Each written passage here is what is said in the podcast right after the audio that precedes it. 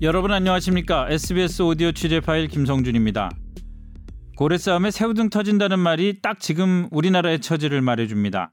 미국과 중국이라는 거대한 경제 고래들이 무역 전쟁을 벌이니까 이 새우급 대한민국 경제가 버티기가 쉽지 않습니다.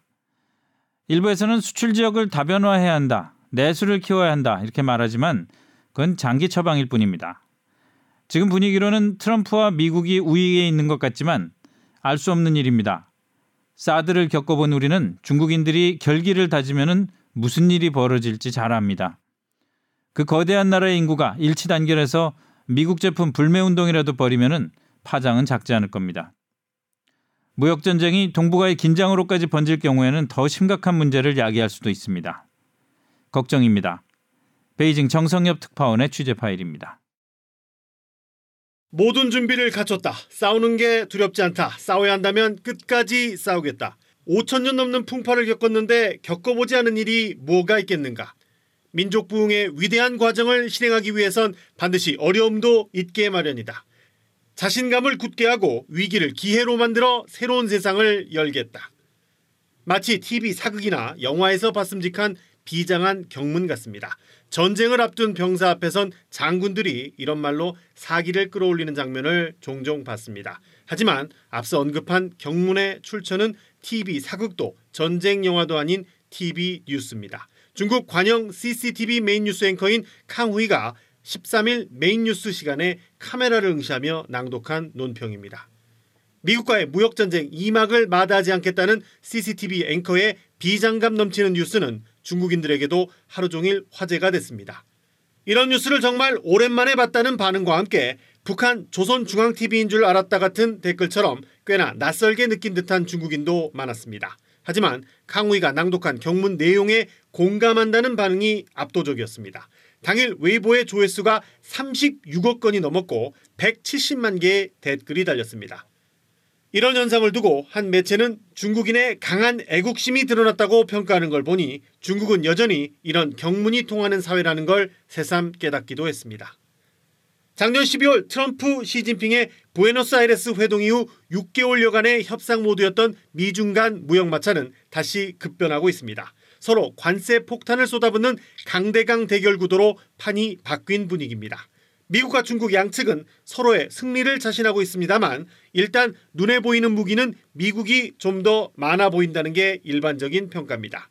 양국의 수입품 규모 차이가 확연하기 때문입니다.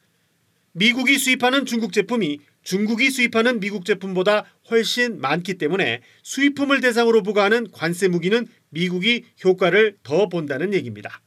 실제 지난 10일부터 미국이 관세율을 올린 중국 상품은 2천억 달러 규모인데 이에 대응해서 중국이 관세율을 인상한 미국 상품은 600억 달러 규모에 불과합니다. 여기에 미국은 추가로 3천억 달러 규모의 중국산 수입품이 더 있으니 관세 맞불 놓기는 분명 중국에게 불리한 건 사실입니다. 그럼에도 중국 매체들은 자국의 승리를 자신하고 있습니다. 특히 중국의 국뽕 언론 환구시보는 중국이 반격 수단이 많다는 점을 자신감의 근거로 들고 있습니다. 중국 매체들이 말하는 반격 수단, 비밀 무기는 뭘까요? 전문가들은 중국이 보유한 미국 국채를 매각하는 방법, 위안화 환율을 인위적으로 평가 절하하는 방법, 첨단 반도체의 원료인 히토류 수출을 중단하는 방법 등을 언급하고 있습니다. 다만 이런 무기들은 공개적으로 사용하기 부담스러운 데다 실제 효과가 있을지 후폭풍은 어떨지를 놓고 여러 의견이 있습니다. 중국의 보이지 않는 가장 큰 반격 수단은 따로 있습니다. 애석하게도 미국보다 우리가 그걸 먼저 겪은 바가 있습니다. 재작년 고고도 미사일 방어 체계, 즉 사드 배치 당시 당했던 중국의 보복 조치들이 그것들입니다.